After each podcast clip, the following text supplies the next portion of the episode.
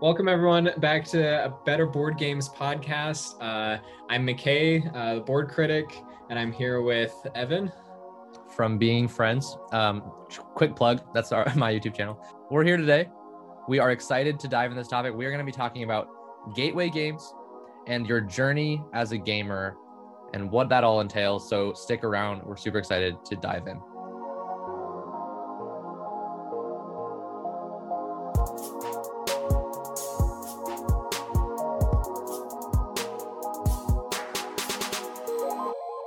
Okay, so board gaming is kind of an interesting thing. I mean, we talk about journeys.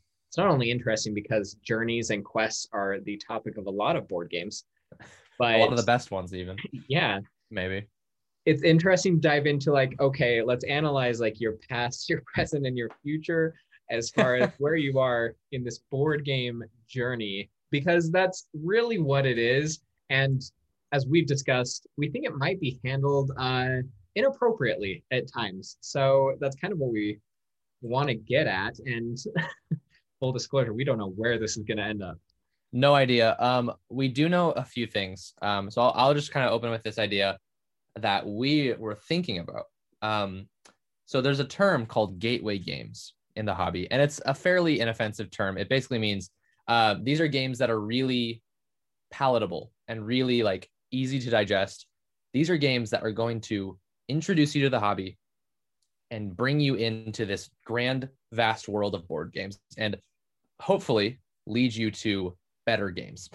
With that term, right, is that it's it's a necessary evil, right? That it kind of exists there to bring you in, but past that, you want nothing to do with it. It's kind of like the assumption that the term gives.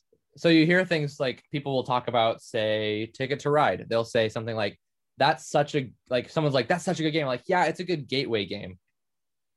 Right. And that's it. And, and here's the thing. So first of all, like, like we said, it's, it's not actually like rooted in this malicious place. The, the idea is simply, these are good games to introduce people to board games. And that's completely fine. There's, there is that, you know, gateway X for a lot of different hobbies, including drugs. No, that's just where the term comes from, right? Gateway drug. Right. Uh, now, with board gaming, what's interesting is that games, you have to learn them, which means there are concepts that are harder to learn.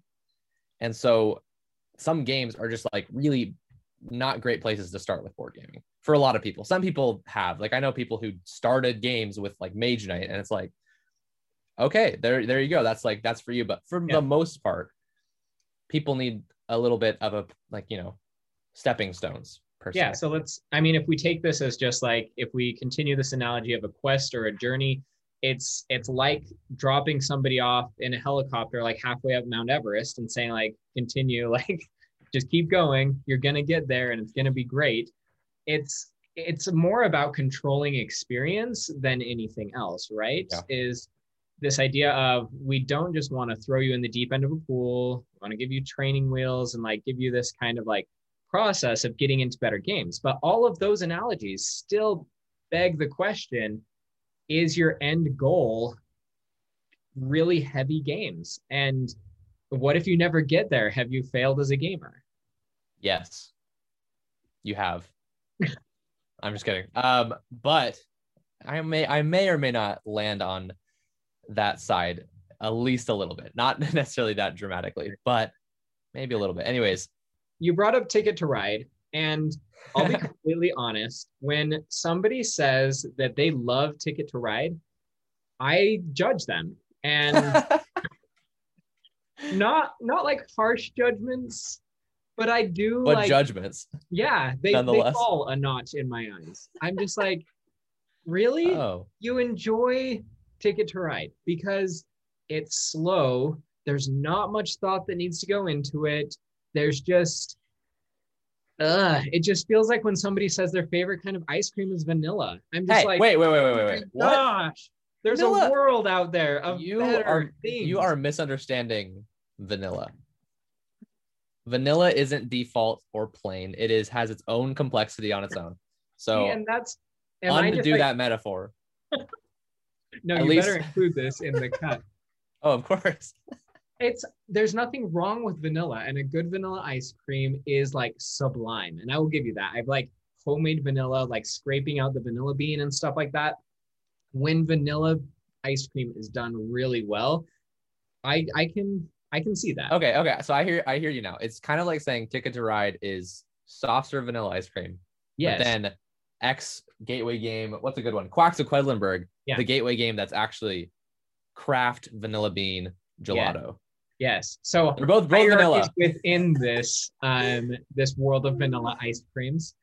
Um, that's just like if somebody were like, oh yeah, just like the Walmart brand vanilla ice cream, best ice cream you're ever gonna taste. I'm like, no, no, probably not. not. I it may be, probably not. I don't think so. I doubt it.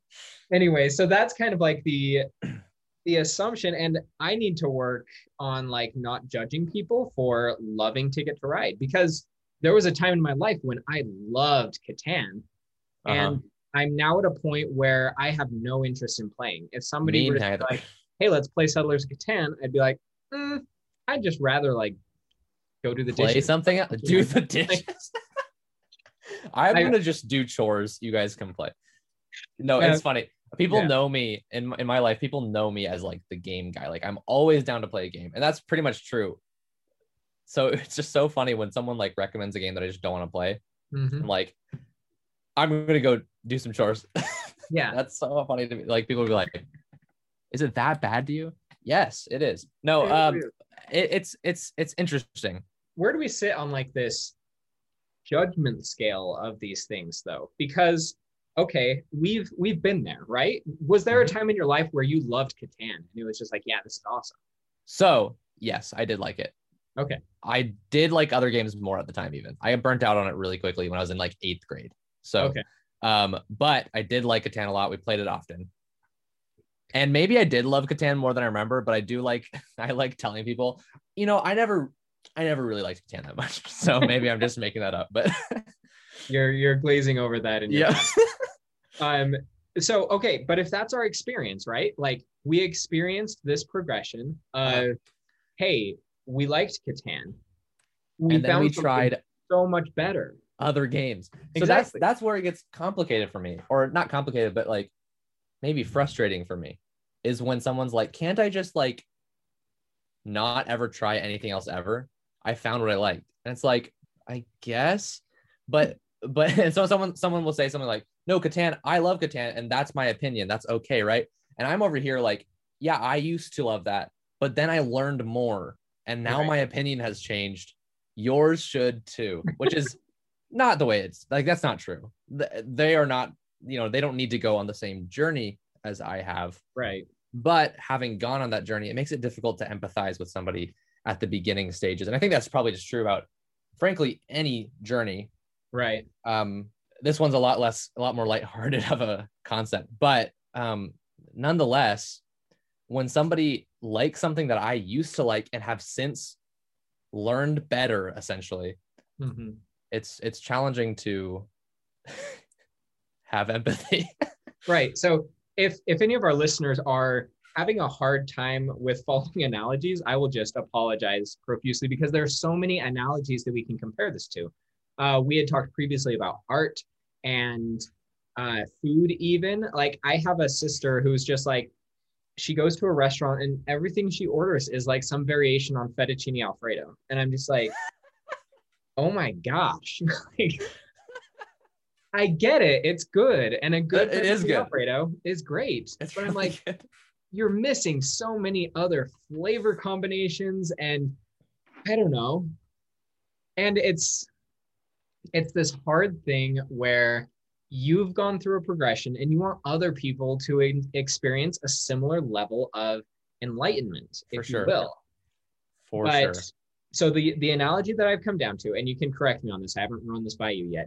If As long is, as it's not bashing on vanilla ice cream, I'm okay with your analogy. This is good to remember.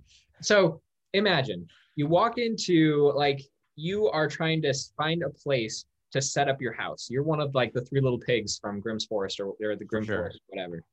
You go into the walls of a city, and near the outskirts, outskirts of the city, it's fairly farmland. You continue inward and you get kind of like a middle ground of like farmland, but you're so close to the city. You go even deeper and you're like part of the city, hustle and bustle, all of that. Now, people have these preferences. None of them are wrong. You can think that, hey, I enjoy the city, the convenience, the nightlife, the energy, like all of that may be where you get your energy and your excitement. And it may be completely opposite for the person who likes the quiet of the countryside, the still nights, stargazing, like all of that. None of these things are wrong necessarily, but one will naturally, I mean, this is the townhouse, the town mouse and the country mouse, right? That you can have different preferences. I guess our quest is to figure out, like, does that exist in board gaming? Can somebody Absolutely. stop and, and just be like, I don't uh. like heavier things than this. So many people have stopped at Catan and it, it breaks my heart. It's like a separate hobby. There's people who like board games and there's people who like Catan. Right. And then there's the weird few who love both. I'm just kidding. That's probably uh, more common than I'm thinking, but that's actually no, probably um, a topic for a whole other discussion is like yeah, Catan. Do games replace each other, right? Like Ooh, that is a good once, question. Once you get, because I mean, I just played Race for the Galaxy and I'm like, man, I don't know how much I'll want to play Wingspan anymore because Race for Whoa. the Galaxy is arguably like just a I can imagine better version. I mean, I um, I haven't played either, but I can imagine. Yeah, and it's just I don't know the idea of it like stepping into its place and ruining the previous one just because it's a little bit better. I mean, we see it with food and restaurants, right? It's like yeah. I don't have any desire to go to that restaurant because I found this one that's on a similar price scale and it's just better. Interesting. Uh, definitely a good topic for the future. Stick around if you want to hear us ramble about that. Um, I, I could also create a whole segment of games that have replaced other games. That's a, I, I would love to see that list at the very least. Yeah. Um, I haven't been there yet because I keep not selling games. So I'm like, I, I, might, I might play that sometime. Yeah. Do people, can people have preferences when it comes to board games? one hundred percent. Yes. And it's, I respect their preferences. Absolutely.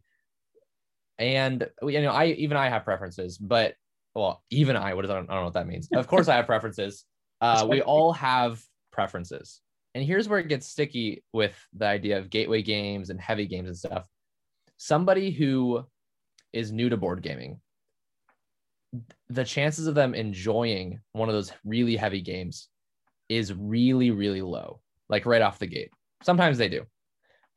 But if they play the lighter games and then gradually get more complex and, and whatnot, and then visit that game, you know, down the road, mm-hmm. there's a much greater chance that they would enjoy it because they understand certain things that are going on. They they they don't have as much cognitive load uh, on the forefront, stuff like that. So the question is, is it preference that makes them not want to play heavier games, or is it that it's scarier or um, more intimidating?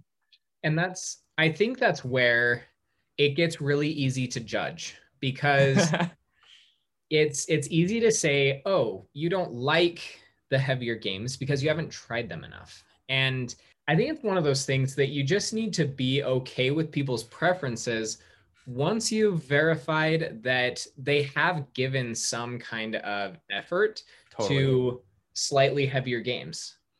For now, sure. No doubt some people get just kind of into this like comfortable mode where they, I said that really weird, comfortable mode, where they don't really like to branch out. And they're mm-hmm. just like, no, I like what I like. We can get this game going fast and dive in. There's no, I mean, learning a new game takes some serious mental fortitude. There's so many complexities to this issue um, as far as preference versus just like what I would dub a little bit of laziness and not wanting to like really like try to learn a new game. Um, all of these things play into it. And I think at the end of the day, we can say preference is completely fine. Like we want to encourage preference and oh, people really understanding their preference. The other ones might be okay to judge people for it if they're just like, eh, I just don't want to put in the effort to try that vastly now, superior game. Right. Because they're, you know, they're comfortable with the ones they already know.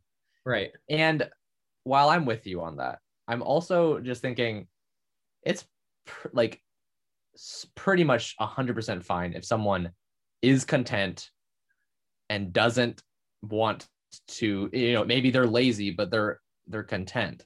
And there's like really no like intrinsic reason for someone to have to want to play the better games, even though I would like for there to be like thinking like thinking about life as a whole. Yeah, there's not arguably there's not really a loss if they don't play Terra Mystica.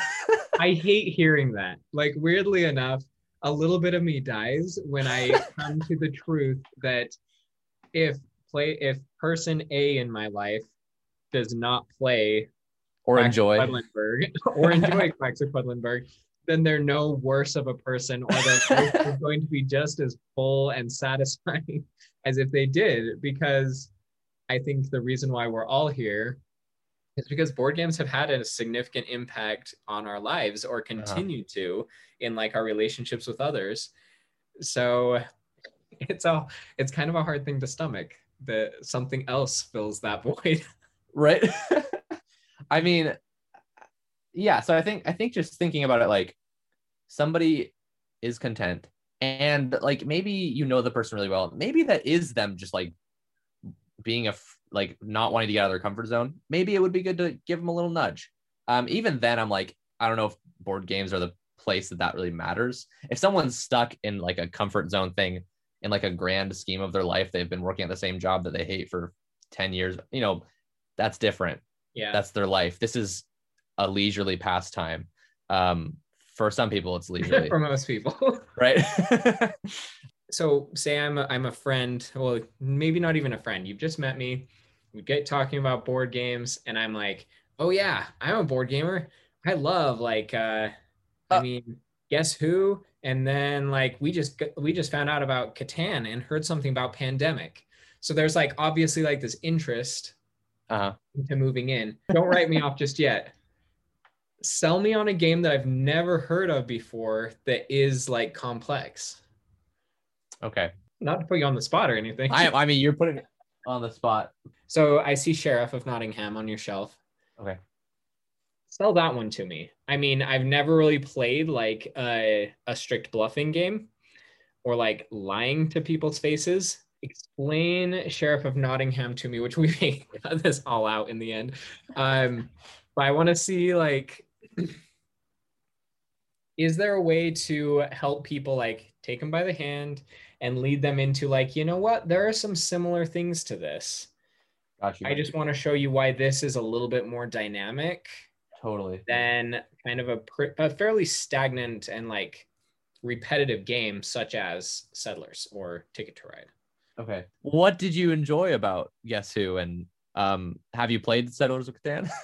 Yes, Settlers of Catan. So I played it like five times with my friends. And I love that the board is completely different every time. You just don't know what's going to be next to what. Sometimes like wheat is super scarce. And so it's like really dynamic and interesting because uh, it's different every time and you have to think on your toes. Um, I grew up with Guess Who, so it's probably a little bit more nostalgic than anything for me. But yeah, uh, Settlers of Catan is awesome. Heck yeah, no, yeah, it's a, it's a it's a cool game. I I used to like Catan a lot, but then I'm I'm playing this up as extra. This is awesome. But then, you know what game I want to show this guy? Cosmic Encounter. Okay, I've actually never played it, so sell it to me. Okay, so I want I want to show you this game called Cosmic Encounter. Are you a sci-fi fan at all? Yeah, I like sci-fi. Yeah. I mean, I'm not like a sci-fi nut, but definitely like Star Wars and Star Trek. Yeah, I'm not really a huge nut either, but this game called Cosmic Encounter, it basically is four or five people, and they all take control of a different alien, and they're vying for control of the whole galaxy. So it's kind of like Catan in that way, where you're you're trying to get, you know, build different settlements and stuff, but you're, what you're doing is sending ships to battle on different planets. But what's really cool is that every alien is completely different. And so you mentioned that like you love how every game felt different with the different placement of the hexes in Catan. In this game, the aliens are different. So the game plays out completely differently because of that. Plus, similar to Catan, there's a lot of negotiation. There's a lot of social stuff. Um, in Catan, you're trading resources and stuff. In um, Cosmic Encounter, you are negotiating about like who is on your side and who your allies are and things of the sort. And it's just a brilliant game. Here's here's our debrief afterward. Let me tell you how you did. Is this is this like therapy? Is this what's happening right now? Role yes, play therapy. I'm, I'm very like on the down low providing therapy. Did you find out that like I'm super screwed up because I'm recommending this game to someone? No. Um okay. So if I'm if I'm somebody who's just getting kind of into the hobby, Settlers of Catan is kind of like my first insight into like, wow, there are other games out there that are actually pretty approachable. Um, yeah, Cosmic Cosmic Encounter sounds very doable for me. Something about it sounds intimidating still, and I can't really decide what. Um, maybe it's the idea of like, maybe maybe it pinged like Risk in my head, which that's just me. That's not like the person I was playing. I don't love Risk, and it's long and brutal. And anyway, part of it, part of it sounded Risk to me. So that was like a little bit of a red flag. Um, okay. But what I do like about that is there is like this, uh, there are things about games that got people there. Yep. And the social mechanic of Settlers of Catan is a really obvious one, like the mm-hmm. talking and trading and all of that, getting a little bit sore over somebody racing you to like a road spot that you yep. wanted to build on. Like all of that's a very real thing. And so I do think you made a great recommendation. Thank you. It's nothing like Risk.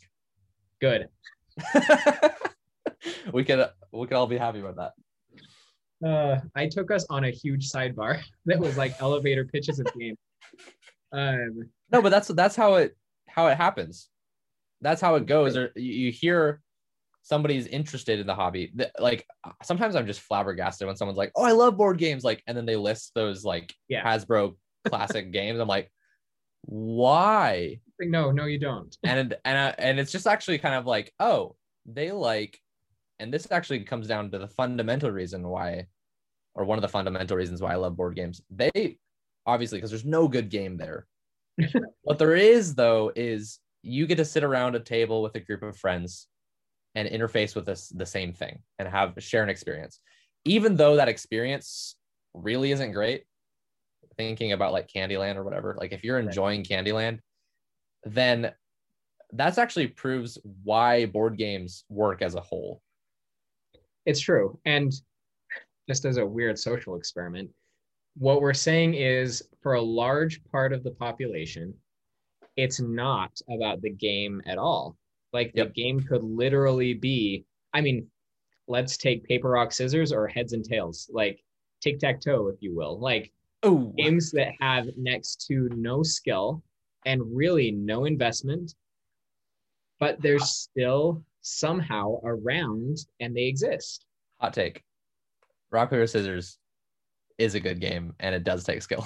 No, no. Okay, that's our that has to be one of our next ones. Rock, paper, scissors is vanilla ice cream, to be honest. You can get it like finessed if you really want to, but oh, absolutely. How most people experience it is pretty lame. Is that what you're saying? Maybe they experience it well. I have no idea. All I know is that it's super fun. Here's the thing. So we talked about gateway games. We talked about how everybody is maybe wanting to play more heavy games, or maybe they are happy with what they have. Mm-hmm. Here's the thing. For me, I'm still constantly trying to think of what game is like one step further for them to show them a new experience that they can, you know, really enjoy that stretches them a little bit. I and still I want to do that, that. I think the question is, is that wrong? Like, are we trying to push them into something that they're uncomfortable with or that they don't want? Because it's something that we like. I mean, am I pushing somebody toward like, I don't know, other ice creams than vanilla when you're just like, no, it's like what I want. Are we wasting their time and effort and energy and interest in these things just because it's our preference? I think for me, something that comes to mind, I don't even know if this is answering your question, but one thing that comes to mind is, um, essentially, I am one hundred percent fine. I hear stories of, of gamers who have played a bunch of different games. They go and they're playing more and more complex games and they're like seeing what's great about them and even enjoying them to a certain extent. But then after a while, they start leaning towards the more elegant games again. And they lean towards the, like, this is a simple system with tons of depth.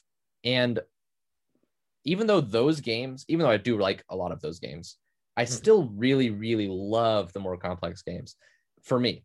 And even though we have a different preference, I one hundred percent understand that for them, because they found that themselves and they went on that journey. And I think that it's difficult for me when someone starts a journey and then just like, oh, we're good. And then they never care to try anything else. And it's like, this is what I like. It's like, but you haven't tried anything else.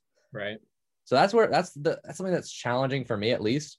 Um, and I don't know how, what that like means for me. Like, what should I do? Like, it's probably just fine. So here's kind of my, I'm going to give you a little bit of like my journey in a nutshell, um, and where I kind of see myself and where I kind of see myself going, just to give you some context of my kind of final thoughts. Um, I played board games from the time I was young, mostly Hasbro and things like in mind games, like Mastermind and stuff like that, uh-huh. that were kind of like uh, logic games, I guess you could say. Um, it was sometime in uh, junior high or high school that I was introduced to Catan. Thought it was the best thing since sliced bread. Um, me and my me and my friends played it endlessly.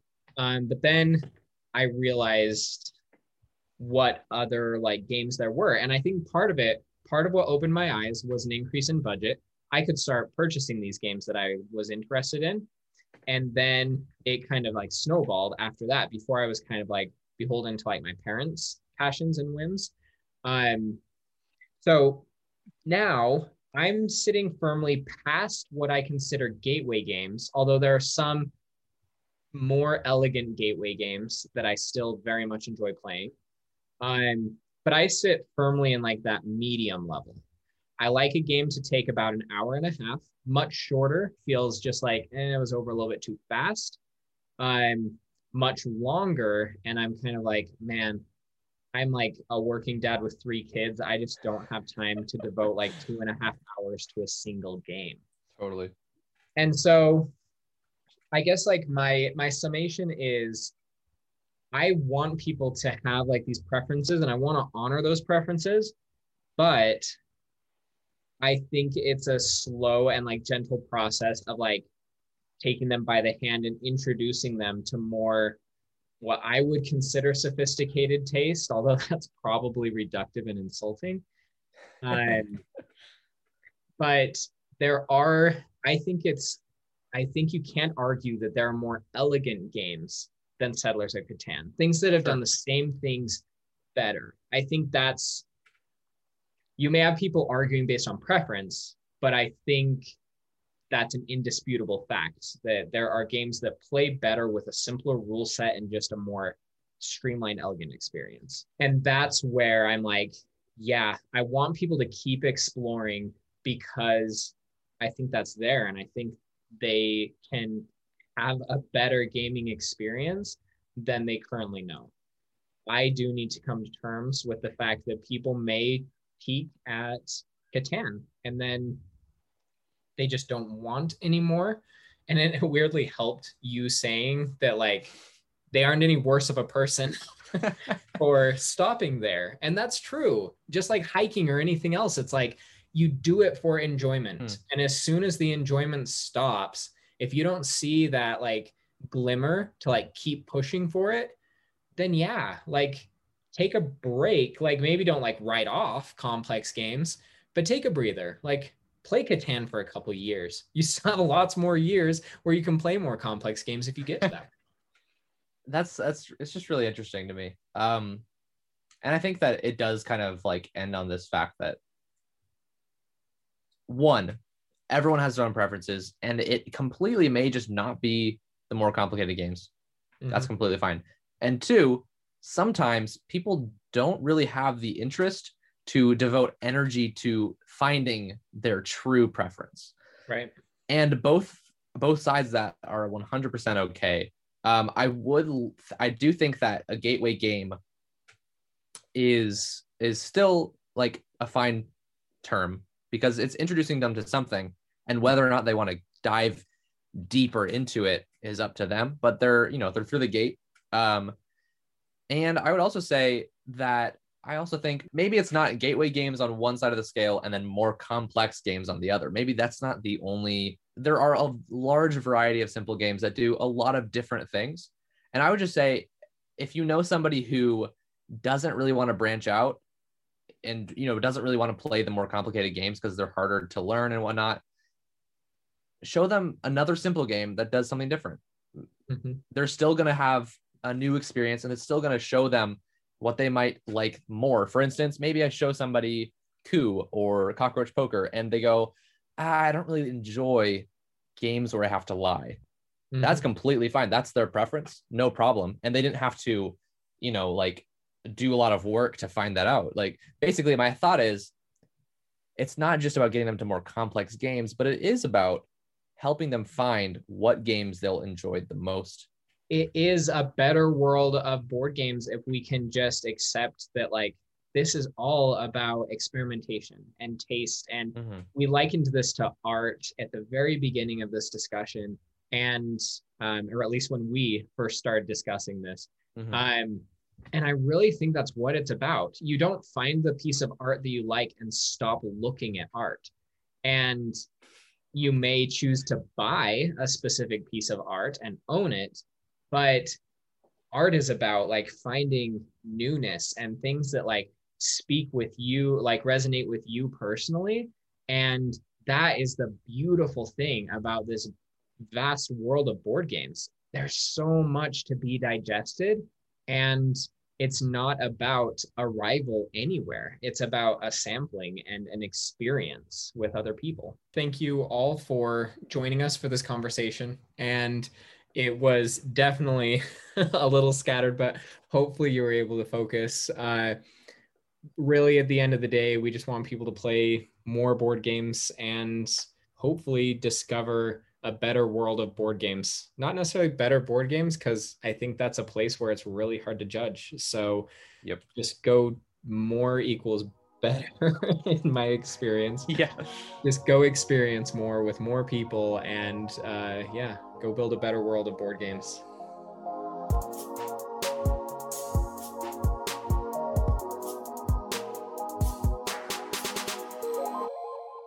All right, post show. Anything? The post show is fun. The post show is fun. I love the post show.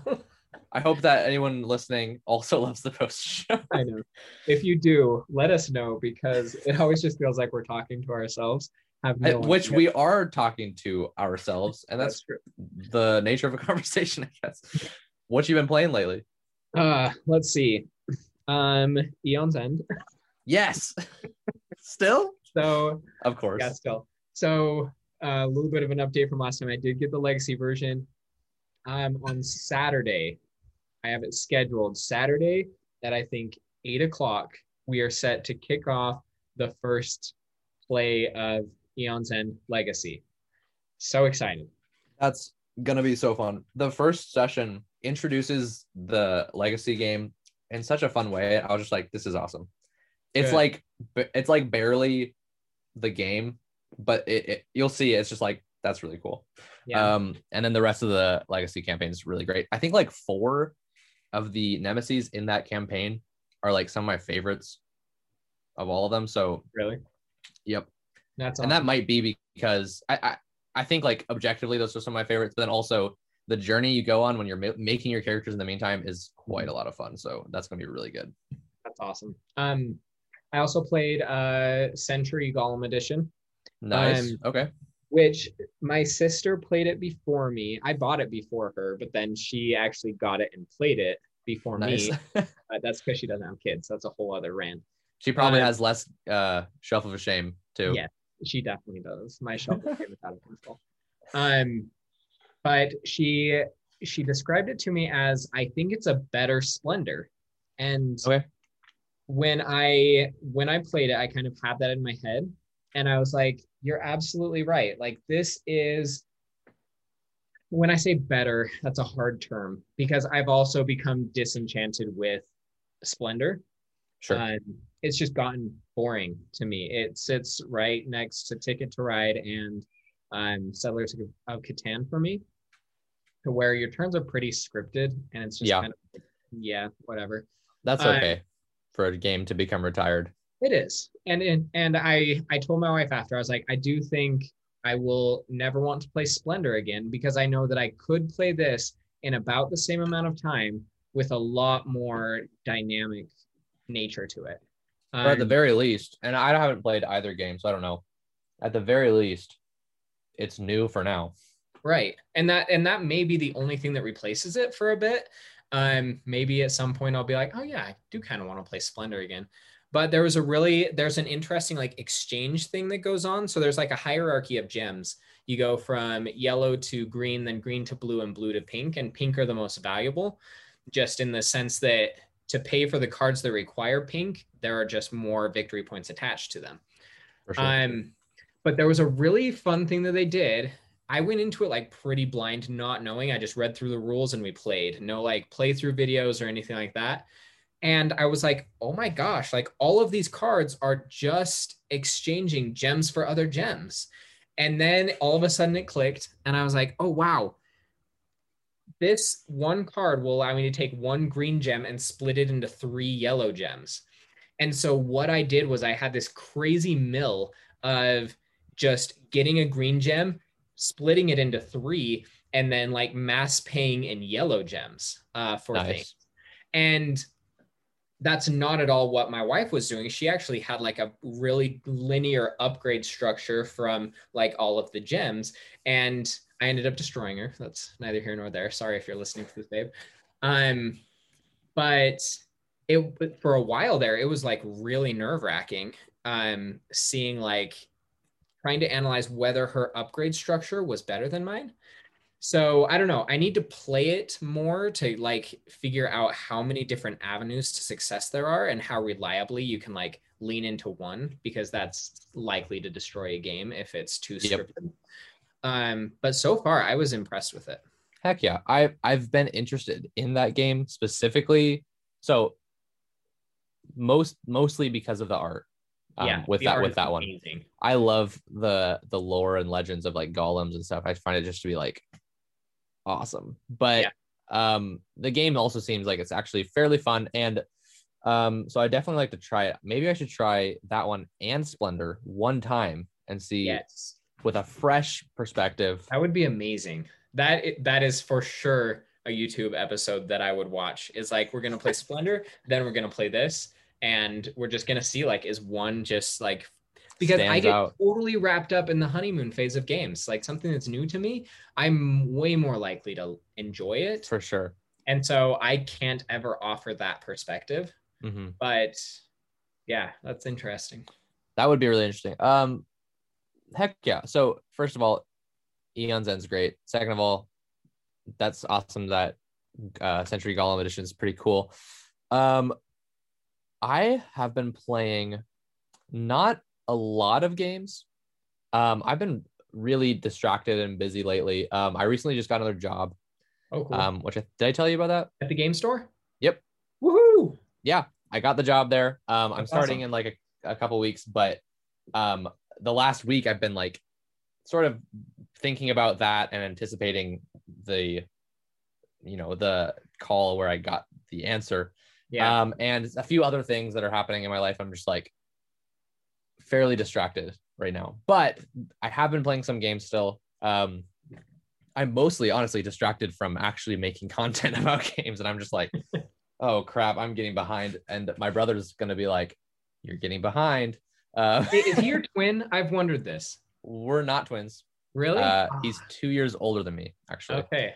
Um, we've gotten that a lot. We've also gotten from some people that we actually don't look that similar. So I don't know what it is. Really? I couldn't tell you. I don't think we look that similar. There were a couple times where I was like, did Evan shave his beard? Because I'm pretty sure that's him. We we talk similarly.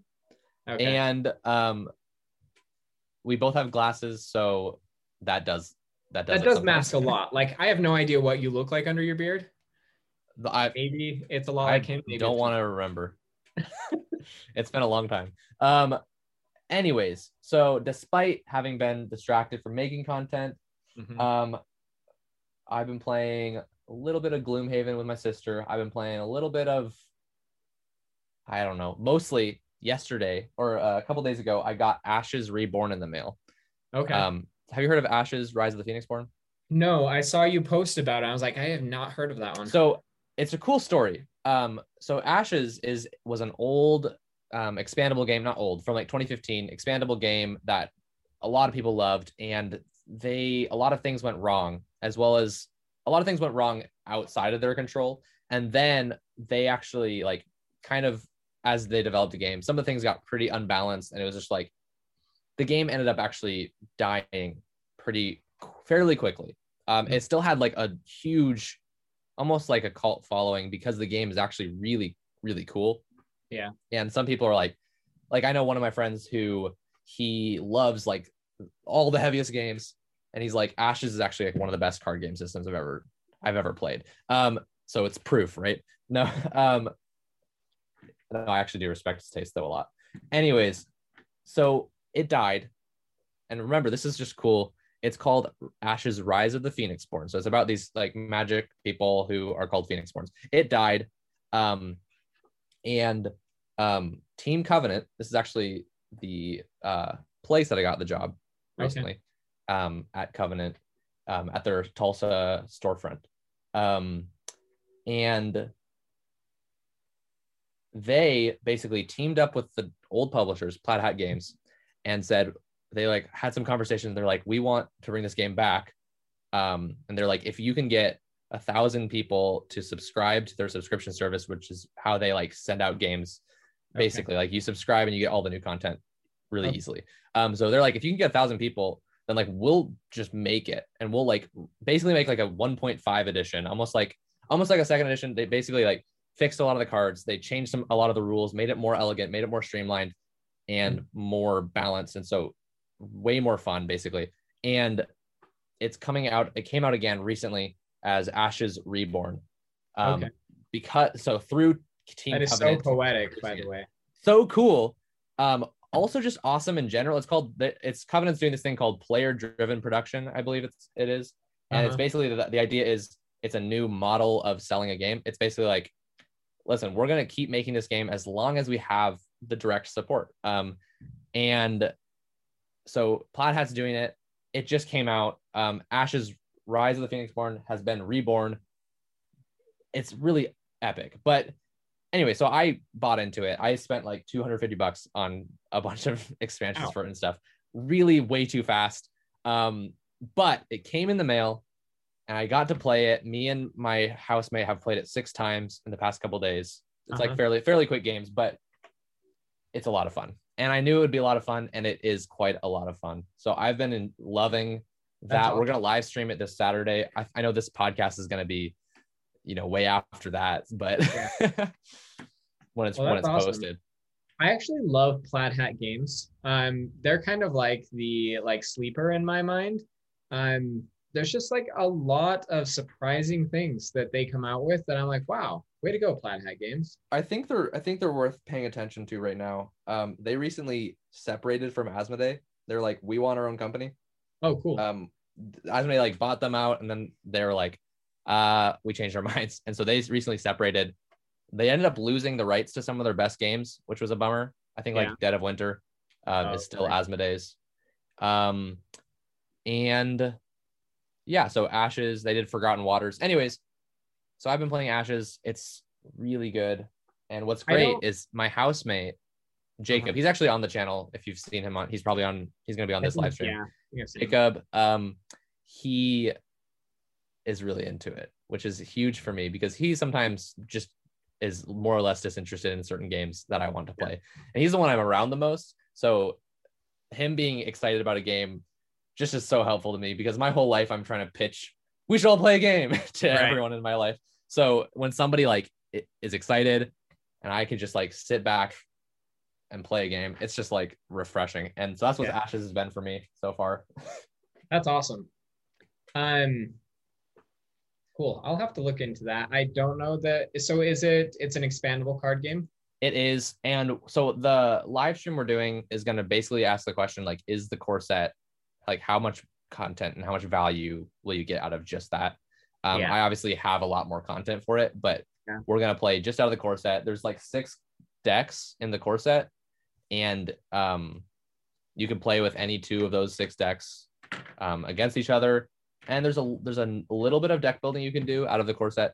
So if the core set is worth it on its own, it's a great game. Um, we've only played we've played what six games out of just the core set. Had a lot of fun with it. That might be a fine place to just get it, try it, you know, play it every so often like a board game.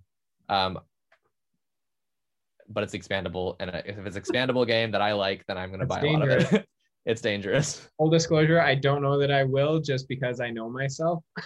Nice. No, definitely don't. Right after Eon's End, that's a bad idea. Yeah, I might, I might sell my soul to Eon's End for a little bit, and then uh, and then jump in. Maybe. No, yeah. Um. Okay, if we're okay with it, can I tell you about my most recent game of Eon's End, because it was such a heartbreaker? Oh, I've probably um, been there, but yeah, go ahead. Go ahead. So, I had heard that the base game was actually a little bit too easy to win. That like uh, the nemesis from the first game, uh, uh-huh. from, from like the base set, were a little bit too uh, easy. So, did you do increased difficulty? No, I didn't. Okay, okay. I was this like, is not even wow. on increased difficulty. um, I decided I wanted to play three different uh, mages this time. I had done two, um, mm-hmm. so I decided to add in a third. I did do random cards, though. Like, I straight up did the randomizer to see what cards were in the supply. Um, I was playing against the the glutton nemesis. Um, oh, the one that eats the cards. Yep. Oh man, he's rough. He's I don't difficult. Know, I don't. They don't have difficulty ratings on the nemesis in the base game. I think that's so. True, I yeah. was just like, do they? Oh, I don't. Th- I think that you're right that they don't. Yeah, unless because they're they, hidden. On the backs of um, War Eternal, it had like a difficulty level. Um, so I was like, I have no idea how difficult any of these are. So I drew one randomly, and it was the glutton. Um, so yeah, every time he unleashes, he eats cards from the supply. Once the supply is gone, or when Gravehold suffers enough damage, you're dead. Um, It was literally on the last card of oh. the of the most expensive spell. No. And I was dealing, like, I had this amazing charge mill going on uh-huh, where uh-huh. I had like I had the spell that allows you to add charges to other players. Yep. And one player had all of their portals open and was casting like four of those almost every turn. And so they were just like throwing wow. charges onto the other players, and it was like down to the last card. I was like, I'll flip this card. If it is the nemesis, we we're, lose. We're done. And it was. And I was like, oh my God. No. That was one time when I was like, I want to bend the rules so bad. Right, right. No, so yeah. that's such an interesting. So that happens actually like pretty often at Eon's End. Yeah. Where you find it actually comes down to the turn order flip. Yeah. And I've heard some people um not like that. They they go, I right. don't like that moment. It's too like it's just too chaotic. And the thing about it for me is what it it's kind of reminds me. It's actually pretty like that's actually kind of how a real boss battle could or would work, right? Right. You're you're actually fighting this thing. Oh, it like it like it just got you. Even though you yeah. were close, it just got you. And that's kind of how it actually happens. And the reason why it's okay for me is that even though it seems really random at that moment, you could literally go, it's literally a fifty-fifty shot right now, or right. even even better odds even. Um, it, it, even though that moment is predictable and random, mm-hmm. or not predictable, but like um, predictably random per se, yeah. um, the rest of it isn't really. The rest right. of it, you have so much control, so many things you could have done differently. So if it comes down to the wire there and you lose, you could have done something better to make it. I was going to say it's accumu- it's accumulation of all of your previous decisions that yep. brought it down to that last moment. And so exactly. there have been plenty of games of Eon's End that I won without even really being in danger. It was like, yeah, like we just, for whatever reason, it worked out and it was solid. Totally. Um, I went through. So what I actually did was I was like, okay, if I lost, whatever. If that hadn't happened, and then I like went on to defeat it, because I was like, if we rearrange these just a little bit, just to just to play it out. Yeah. The, the worst time that that's happened for me, I was playing with my friend, and we it was like two of just the two of us, and we were playing, and we flipped the last card. And it was a nemesis card. We're like, okay, I think we might be able to make it. We flipped the top of the nemesis deck after they did their things, and I can't remember what it was, but we lost that turn. Mm-hmm. And we looked at the rest of the Nemesis deck, and every other card out of like the seven below it would have been completely fine. We would have won. And so it was the one out of like four chance that the Nemesis turn flipped, and yeah. then the one out of seven chance that that one card flipped. And yeah. we were just like, I cannot believe this. Oh my gosh. And it sucked. And this is where, but, like, if Eon's End were like a two hour game, it would frustrate me. Uh, for sure. Happen. But I'm like, it's an hour. Like, it's fine to lose after playing for an hour. I'm fine with that. It is. I can honestly and, reset and play again if I want. Right. And I think that all of those moments, if I look at every single time that that's happened, maybe the, the times that we ended up winning and the times we ended up losing was about the same. Mm-hmm. But if instead of those moments, which at first, obviously, like some people might feel like those are not good moments, you know, right. maybe that some people think that that's a bad part of the game. I find that if, if, if, if those moments weren't there and it was instead a decided victory or a decided loss every single time, it would be less enticing of a game. I think the fact that it's sure. such a close game so often makes it engaging every moment from the start of the game. Right. And it does suck when we lose, but also, you know, it was fun. And it, when we win, we're cheering. So yeah, I think it's all the better for it. I agree. And I also like, I, I was also trying to analyze like what could have gone differently. I looked at the other spells that I could have like put in. Like I said, I did it randomly. Right. But like most of the spells that we had in the in as options popped out or out around four damage. Okay. There was nothing much higher than that. And I was like, okay, like there are so many of these other spells that can get closer up to like seven or eight damage yep. if stars align. And especially and against like, yeah, especially against the Prince of Gluttons, you kind of want really high impact cards. Right. You don't want to have too many cards. Exactly. And that was the hard thing, is to make some of these go off right, we had to have like a lot of cards. Mm-hmm. And I mean, I probably wasted a little bit of time trying to uh, destroy cards out of decks when, yeah, I don't know, it's such a hard balance. And that's what I love about the, the game. I can still it, think about it and analyze it. Uh-huh. And I'm like, I don't know exactly what it was, but now I want to beat that glutton. Dude, the Prince of Gluttons sucks. And yeah. he's one of the, there's like a handful of nemesis that turn the game on its head. And that's yeah. what I love about Eon's End. And I say that about a lot of different aspects, but every different nemesis feels surprisingly different. And there's specific ones that, like the Prince of Gluttons, like um, the Ageless Walker, potentially, yeah. it, it like just completely changes the game. Um, and the Prince of Gluttons makes it so difficult because you don't want to buy cards. And that's right. one of three things you do. So it's like, oh my gosh, man, such a good game. Cool. All right. That was I a, think that's yeah, that's probably the end. It's definitely the end for me. I have like seven percent battery on my laptop. So it's definitely the end for me. You could keep talking to yourself. Oh, okay. Yeah. If you want, send me the files. All right. Thanks so much for uh, joining for that. Is this basically just a board, a variety board game podcast and then an Eon's End podcast at the end of the episode? No, it's going to migrate away from that. I swear. I'm just okay. so excited about it right now. Okay, I, I trust you. We'll see next next time. Yep, next time. All right. Peace out.